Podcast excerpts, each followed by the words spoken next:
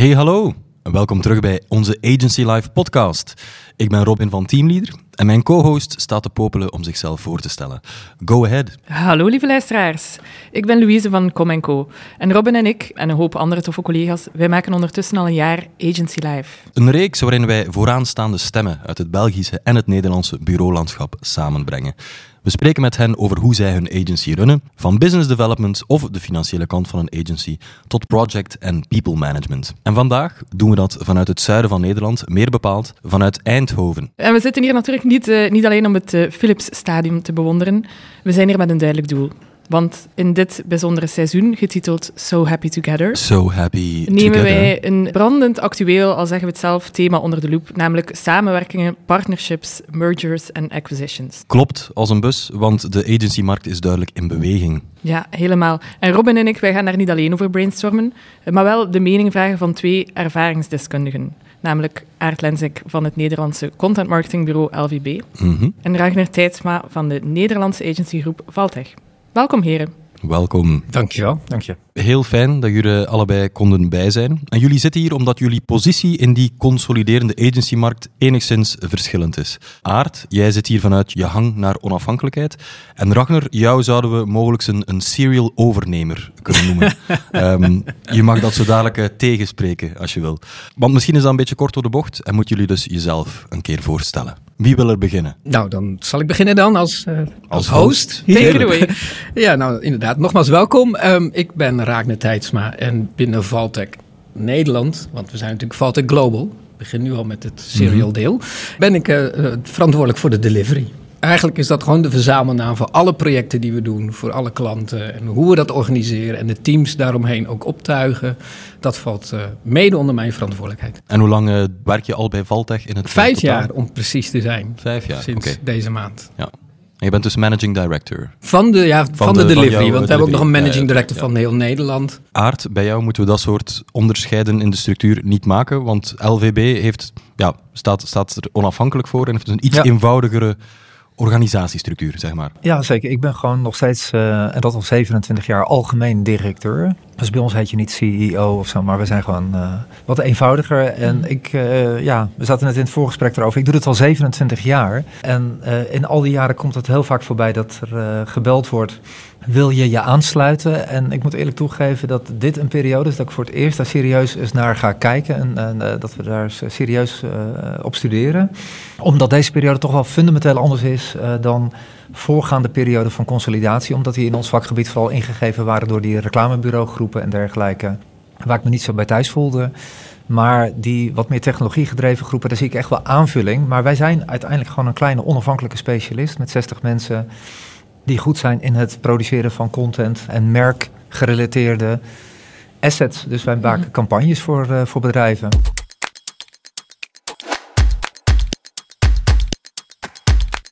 Vandaag gaan we een keertje induiken in de verschillen in jullie visie, in jullie aanpak en het hoe en het waarom, de voor- en de nadelen. Mm -hmm. Maar dus jij zegt mij dat LVW eigenlijk jouw kindje is. Ja, en inmiddels... Ja, maar ik hoor, je, ik hoor je ook zeggen dat je open staat nu. Wel, ja, ja nee, zeker. Maar dat, dat is. Dat ik ben wel benieuwd naar dat verschil in, in, in de tendens van nu, wat ik, er voorheen niet was. Ik kan heel eerlijk zijn, want er zijn wel dingen verjaard. Maar een jaar of tien, elf geleden zijn wij in een overnameproces geweest. Dat is ons overkomen. Toen zijn we benaderd door een uh, investeringsmaatschappij. En die had een mediagroep in Nederland. Ik noem geen namen, maar het was HAL, HAL Investments. Mm -hmm. uh, dat is een grote investeringsgroep. Die hadden onder meer de FD Media Groep. En dat was in de tijd dat uitgevers, exploitanten, ook bureaus aan boord wilden halen. Toen hebben we zo'n proces doorgemaakt en uiteindelijk heb ik vrij snel in dat proces gezegd dat wil ik niet, want ik wilde mijn onafhankelijkheid bewaren ook. En het klopte niet. En wat je nu ziet is dat de proposities die ontstaan in die bredere bureaugroepen, die kloppen wel. En dat vind ik interessant om te kijken van, kun je partneren, kun je uh, je laten overnemen, dan wel ga je zelf overnemen. Want de vraag van de klant is in die zin leidend. En die klant die wil gewoon met minder leveranciers meer doen. Dus dat betekent dat uh, waar inkoop en procurement zeg maar voorheen 20 bureaucontracten aan het maken waren, dan wel eens terug naar drie of twee.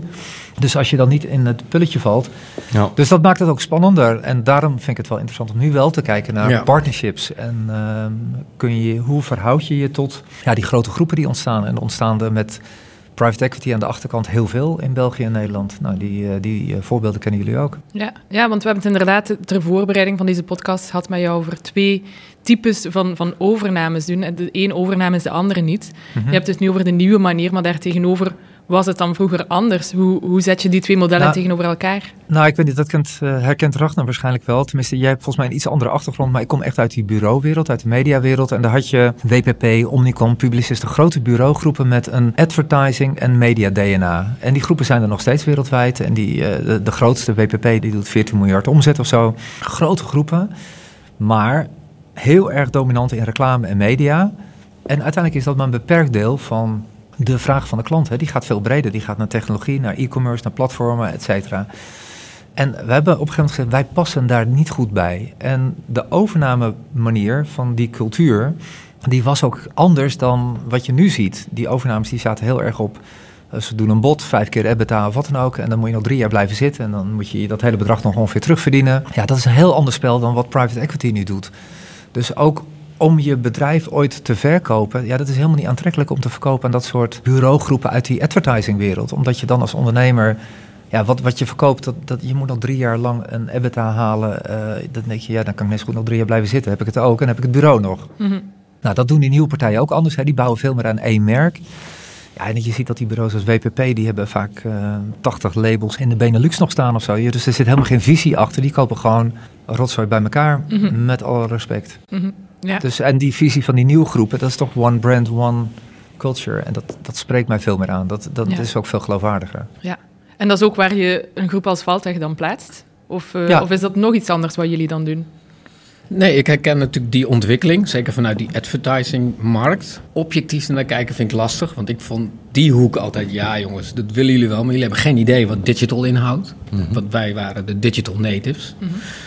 En um, wat ik zie rondom Valtech, in origine al, ooit in Frankrijk gestart, is het een digital native. Maar dan aanvankelijk vanuit technology gedreven. Ja. Um, de redenen dat groei eigenlijk onontbeerlijk voor ons is, die zijn, die zijn drievoudig. Eentje noemde jij al. Eh, voor de grotere klanten willen werken, waar je ook grotere teams op kan hebben, waar iedereen ook in zijn specialisme dan zijn lol heeft. Mhm die gaan voor minder suppliers. Dus die willen gewoon meer bij dezelfde leverancier kunnen. Maar het is voornamelijk ook, wat je ook vooral ziet, is digital is niet local. Dus dat wat je moet uitrollen, moet doen, moet global, ook op verschillende plekken in de wereld, moet je teams hebben zitten. Uh, dus de agility to scale, zoals ze dat zo mooi noemen, mhm. is een belangrijke afwegingsfactor. Dan noemen we de derde reden natuurlijk ook, is, heeft te maken met de mensen, dus de war on talent. Dus we zitten ook gewoon in Oost-Europa waar we de goede mensen kunnen vinden. Dat is in ons werk essentieel. Daar vind ik ons werk ook eigenlijk hartstikke leuk, want we hebben niks. Hè? Als Valtech omvalt, of we hebben niet een product, of we, niet een platform, of we, we hebben de mensen die dat helpt ontwikkelen. Dus dat is je asset. En um, plus dat je echt ziet dat om, om bij te blijven in de markt met zo snel ontwikkelende technologie, omdat vanuit een wat kleinere speler in Nederland te kunnen doen. Als we nog gewoon Nederland waren gebleven destijds. Dan, dan, dan gaat het zo snel. Dan ben je op zo druk met je bread and butter. Dat je op een gegeven moment niet meer aanhaakt op wat dan nu bijvoorbeeld component-based architecture. Al die nieuwe technologie daar. Daar moet een deel zich ook weer naartoe bewegen. En er moeten ook weer projecten zijn waar je een deel op kan laten aanhaken. En die, dus daarin ook vooral in de innovatiekracht dat te kunnen blijven ontwikkelen, dat je daar ook tijd en energie in kan stoppen zonder dat je bedrijf dan uh, qua resultaat gelijk uh, bloedt. Dat zie ik persoonlijk zelf ook wel als de belangrijkste reden. Ja. Omdat ik weet dat ik mijn mensen ook altijd een toekomst kan bieden.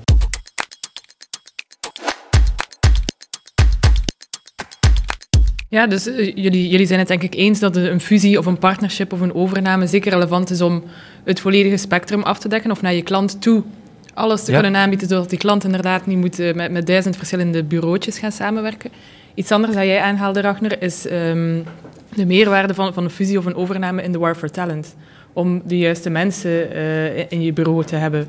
Um, hoe kijk jij daar naar, Aard? Want, want jullie doen het dan niet hè, in, in, een grote groep stappen of overname, maar jullie krijgen ongetwijfeld ook te maken met de, de, de moeilijke zoektocht naar talent. Ja, de War on Talent, ik, ik, uh, ik vind het nogal overdreven hoe daar nu over gesproken wordt. Hè, de Great Resignation, et cetera. Dat zijn allemaal in mijn beleving toch voornamelijk PR-frames van de recruitment-industrie. Mhm. Want ik denk dat het verloop, dat piekt natuurlijk na zo'n periode van twee jaar... waarin heel veel mensen hebben thuisgezeten. En dat is geldt voor de hele industrie, maar misschien ook wel economie breed. Ehm, en er is misschien structureel een klein beetje schaarste op een aantal functies. Maar gemiddeld genomen kunnen wij de functies allemaal goed invullen. Is het verloop rustig, et cetera.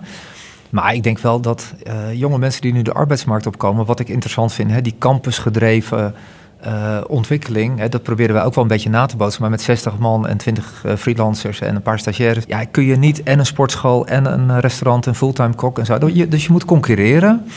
Maar je denk je moet goed kijken, wat kun je zelf blijven doen om interessant te zijn. En ja, wij proberen, we zijn al 27 jaar hopelijk een hele mooie, een leuke en sympathieke werkgever waar mensen lang blijven. Wij hebben een bepaald imago, in ieder geval op de Nederlandse markt, waardoor bepaalde mensen voor ons kiezen omdat wij de top zijn in ons segment. Ja, dat, dat kan aantrekkelijk zijn voor mensen, maar ik snap wel dat in de komende jaren dat wij vooral moeten gaan strijden met mensen die ja, toch verlekkerd kijken naar eh sexy bureaugroepen met een hele mooie uitstraling, die heel veel ja, budget hebben om hun naam beter eh, neer te zetten, om mooie locaties eh, op A-plekken in, de, in de stad te krijgen. Ja, dat, dat is heel lastig om daarmee te concurreren, dus dat zie ik echt wel aankomen. Dus dat is ook een reden dat je echt wel kijkt van hoe kun je nou jezelf nog aantrekkelijker maken. Mhm. Maar die war on talent, eh, ja, ik, ik vind het, eh, ben er wat tegen draads in. Ik vind dat is een heleboel, eh, dat een heleboel gedoe om niks. En bovendien zie je conjunctureel altijd Ik ben dat het helemaal niet mee eens. Het is gewoon. Er is zoveel werk, zoveel vraag, zoveel programmeurs, ontwikkelaars, creators. Die zijn nodig versus gewoon het aantal mensen wat er is. Je, je, je ontkomt er niet aan. Ja, ik denk dat het in jouw segment ook erger is dan in ons segment. Ik denk dat je, als je het ziet eh, Ja, misschien op, op contentniveau. Ja, ja, ja. eh, ik zit ook nog wel eens wat in discussies in, de, in het vakgebied over. Ja, want, want je zei net tarieven. even over, over, over een, een mooi kantoor. En, en, en absoluut een fijn kantoor. Corona heeft wel wat roet in het eten gegooid. Dat vind ik echt lastig. Want f- het verbinden van mensen bij elkaar is toch altijd makkelijker dan via Teams. Eh, en een fijne werkplek is er inderdaad echt ideaal. Dat helpt. Maar dat is absoluut niet houdbaar. Dat houdt je mensen niet binnen. Nee. We hadden het er er voor deze, voor deze podcast al heel even over, gewoon aan tafel. Maar je moet je continu afvragen bij elk individu. Waar komt die nu op maandagochtend na het weekend met, dan met plezier zijn bed vooruit? En dat zit hem inderdaad in. Bijvoorbeeld, ik wil me bij een groep voelen. Met een merkidentiteit die mij aanspreekt. Wat mij bijvoorbeeld heel erg aanspreekt aan Valtech is de payoff van transform by doing. Dus we hebben niet alleen maar platen met slides over hoe we het willen aanpakken. We beginnen ook gewoon. We starten. Op een agile manier beginnen we en dan gaat het mis of goed. Mij spreekt dat bijvoorbeeld heel erg aan. Eh, maar voor anderen is het ook ja, leuk eh, raken. Het eh, mooie, mooie, mooie, mooie kantoor en het tafeltennistafel. Maar wat wordt mijn volgende opdracht? Want ik wil nu richting die architectrol. Dus ik moet hem dat kunnen bieden. Want als ik hem dat niet na... En ze zijn weg. trouwen, een half jaar. Echt, eh, maar iedereen... Maar dan gaat hij weg. En, dat, en op al die borden... Ja, vanuit... Nou ja, dat is mijn rol dan ook. Vanuit de delivery moeten we nadenken en ook schaken... om ook de mensen bij je te houden. En een van die dingen die je ook dan noemt is heel duidelijk een ontwikkelpad. Dus dat men, we hebben een academy puur daarvoor ingericht. Dat er opleidingen en trainingen parallel aan hun werk lopen om je tot Scrum Master te certificeren. Of, eh, nou, maar hoe doe je eigenlijk goede zakelijke communicatie?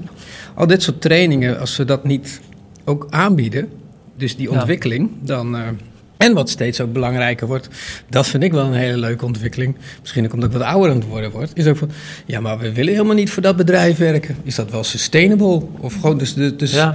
puur ook de waarde om de, wat we aan het maken zijn of aan het doen zijn, wordt ook gewoon afgewogen. Dus dat vind ik, Ja. vind ik een leuke ontwikkeling. Nee, absoluut.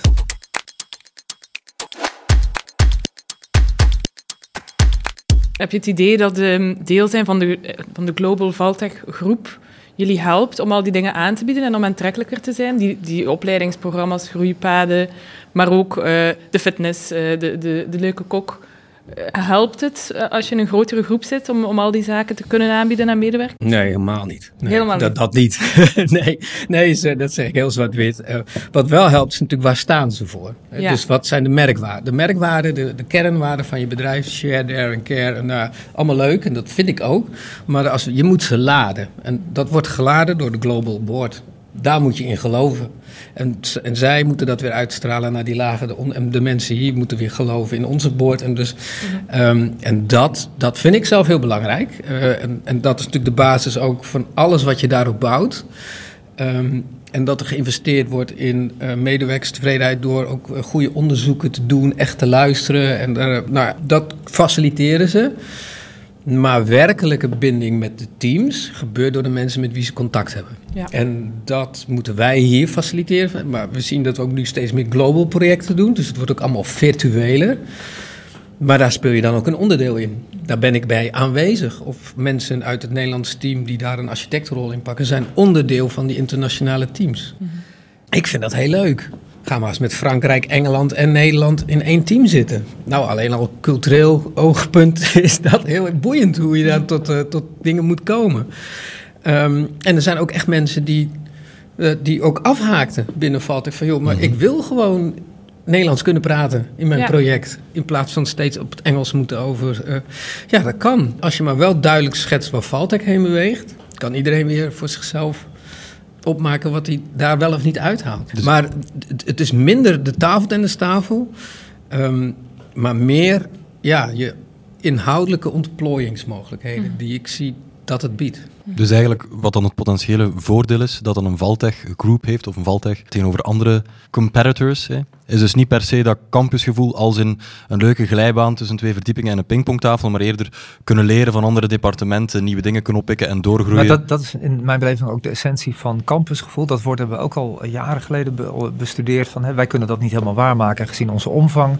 Maar een omgeving waar leren, campus staat ook voor leren een jonge, bijna studenticoze cultuur. Uh, maar er horen dingen bij. En er hoort bij uh, goede koffie en alles, et cetera. Maar dat, in beginsel is campus staat in mijn beleving voor leerkansen. Snelle ontwikkelingen. Dus dat vind ik interessant. En wat, wat ik me afvraag, Ragnar, bij, bij jou en bij die grote groepen... wat mij heel vaak heeft weerhouden... Uh, bij grote bedrijven... Ik heb zelf ooit een blauwe maandag bij een groot bedrijf gewerkt... als journalist bij een mediabedrijf... En uh, dan krijg je zo'n pasje en dan moet je naar binnen. En dan zit je met uh, 1200 man in een uh, groot kantoor. Pasje ingeleverd, weggaan, dat kan ik niet. Ik, ik kon dat niet. Ik vond het heel lastig om het, het gat tussen je rol en voor wie doe ik dit, de baas, hè, van de eigenaren en zo, dat is heel groot. En dat zie je natuurlijk ook bij KPMG en dergelijke. Dat als professional kun je een mooie baan hebben, maar er is best wel vaak een groot gat tussen. Dat, kijk naar WPP. Als jij in Nederland bij een reclamebureau werkt of in België bij TBWA, dan zijn jouw bazen, dat, die zijn in dienst van zo'n bedrijf. En de aandeelhouders, ja, die zitten verspreid over de wereld met een beursgenoteerd bedrijf. Dat vind ik vaak een, een lastige stap, puur vanuit uh, mezelf, mijn eigen gevoel. Dat de menselijke maat, zeg maar, uh, hè, die is in een wat kleiner bedrijf wat meer aanwezig. Hè? Dat als je gewoon bij hebben jullie teamleaders, dat, dat de baas, die werkt mee en die, uh, die zit op kantoor en die vindt het gezellig. En als Soms. En, ja, ik ken de situatie niet. Maar, maar uh, als er dan iemand ziek is en zo, je, je kan als, als eigenaar enorm stempel drukken op de cultuur. Mm -hmm. Dat kan vaak wat minder in zo'n grotere organisatie, want er zijn spelregels. Ja, dat vind ik dus wel iets waar ik heel erg over nadenk bij die afweging van wil je bij een groep horen of niet. Van ja. kun je dat culturele wat je zelf belangrijk vindt in zo'n grote organisatie met allemaal KPI's, met uh, wat je aan EBITDA moet halen en, en regels over HR en contracten. Wij hebben heel veel speciale accenten met mensen. Ja. Die rekening houden met van, joh, jij bent, hè, jij, jij hebt een bepaalde situatie thuis, et cetera. Ja, dat, dat is misschien wat lastiger, maar dat weet ik niet. Ja, vooropgesteld, dat zijn echt de belangrijke vragen. Die ik mezelf ook stel als ik bij een werkgever zit. En ik me dus afvraag, dat, of me kan voorstellen dat ook de medewerker om zich zich dat afvraagt. En wat onmiddellijk dan in mij oppopt is dat ik, weet je, de achtervaltekst zit ook uh, BC-partners. En, maar die hebben natuurlijk, die laten de sturing natuurlijk aan de Global Board over. En wie er in de Global Board zitten, zijn ook doorgegroeid vanuit agencies. Dat zijn die niet van buiten gehunt. Of, dus maar, die, die werken er al een tijd. En het doet me denken aan een presentatie die ze dan laatst gaven. Ja, onze global, dus dan weer de delivery, maar dan global uh, verantwoordelijke. In zijn verhaal zoomde die in op puur de mens. Niet op de operatie en de processen en hoe we georganiseerd zijn. Maar op, van, joh, op, op wat we nu aan het doen zijn, op de mens gericht. En uh, ook hoe, ja, hoe, hoe te betrekken bij totstandkoming van ideeën. Of wat er gebeurt in de verschillende landen. Het Oekraïne is natuurlijk, nou ja, die oorlog daar is vreselijk. En, maar hoe er onmiddellijk vanuit ook valt ook Global, maar ook vanuit ons, wij hebben daar een team van 40 mensen zitten, heel snel geanticipeerd wordt op ja, mensen naar veilige gebieden gaan krijgen en zo. Dan wordt er even niet nagedacht over ja, EBITDA of rendement, of uh, dan wordt dat gewoon geregeld. So, no question asked. Dat is natuurlijk wat meer op een macro niveau, maar ja, in the end is dat wat we uitstralen en dan kan, waar ik invloed op heb, is Nederland. En dan een deel Oekraïne, want we hebben een deel nearshore ook in Noord-Macedonië. Is wat wij voor die mensen doen. En, en, en wel of niet ook gunnen of, of, of toelaten. Die zitten niet te wachten, inderdaad, nee, op de continue informatievoorziening rondom omzet en marge. En uh, wat is het gemiddelde uurtarief en uh, ben je wel billable genoeg? Die zitten te wachten op de verhalen van waar gaan we naartoe en wat, wat hebben we gemaakt? We maken mooie dingen, zien we dat ook. En dan is mijn gevoel, zolang die board dit soort verhalen houdt waar we met z'n allen achter kunnen scharen, ben ik gerustgesteld voor mezelf en kan ik met de groep waar ik invloed op heb, zelf nadenken over wat we dan willen en ook kunnen uitstralen. die ruimte krijg je ook, want ja, zij gaan niet ondernemen in het land hoor, dat moeten we toch echt zelf ja, doen.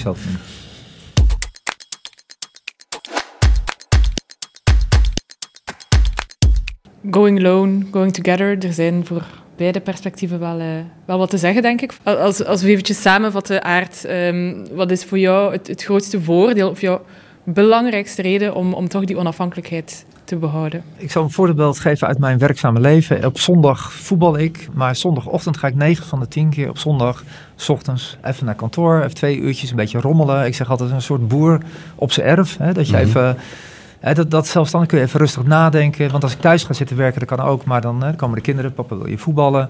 Maar dat doe ik al 27 jaar. Dat zit in mijn ritme.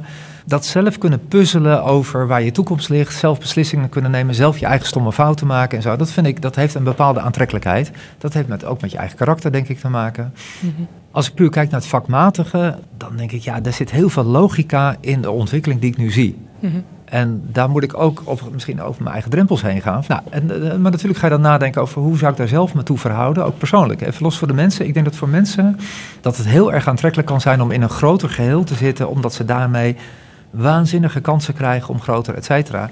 En voor je eigen rol en voor misschien je partners die, hè, die ook als ondernemer zich uh, erin zijn, die erin zijn gegroeid, is dat iets waar je over na moet gaan denken. Dat je die rol vindt, dat je geluk ervaart door te bouwen intellectueel, vakmatig aan, aan je werk. Dus dat, uh, ja. Maar voor beide kanten valt iets te zeggen. Dus, uh, en ik... Ja, maar ik snap die kant van aard ook heel goed. Dus dat, en dat merk je ook. Mensen willen, los van hun eigen ontwikkeling, wel bij ergens bij horen of die bezieling ook voelen.